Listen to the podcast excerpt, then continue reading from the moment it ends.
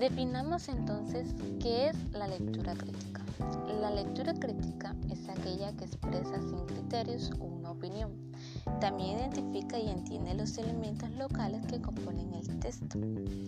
Es decir, es una técnica que nos permite emitir juicios sobre el texto leído. Nos sumerge a comprender cómo se articulan las partículas del texto forma global, haciéndonos prevalecer nuestro criterio, reflexionando y evaluando su contenido.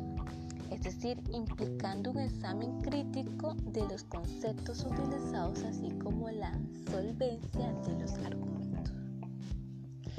Dentro de la lectura crítica identificamos argumentos y contraargumentos, falacias, hacemos también nuestros propios juicios, interpretamos significado tomando partido a favor o en contra, encontrando sentido del texto a través del contexto. La lectura crítica no es fácil formarla en un estudiante, pero sí logramos desarrollar procesos desde pequeños partidos, desde la lectura literal a inferencial. Seguramente vamos a poder llegar a desarrollar procesos de lectura crítica.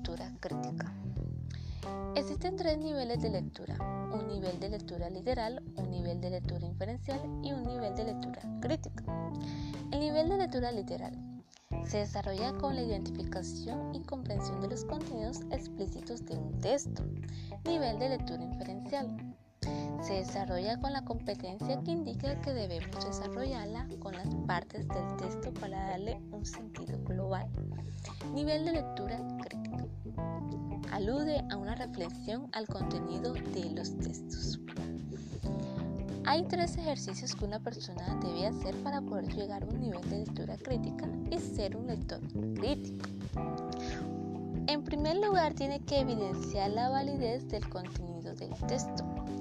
En segundo lugar, tiene que reconocer estrategias discursivas porque el autor, mediante esas estrategias discursivas, va a generar un intenso contenido a partir del reconocimiento de las estrategias discursivas. Y tercero, el lector crítico debe desarrollar procesos de juicio crítico en torno a la lectura. Para ello, debe desarrollar los contenidos propios del texto con contenidos que no se encuentran en él.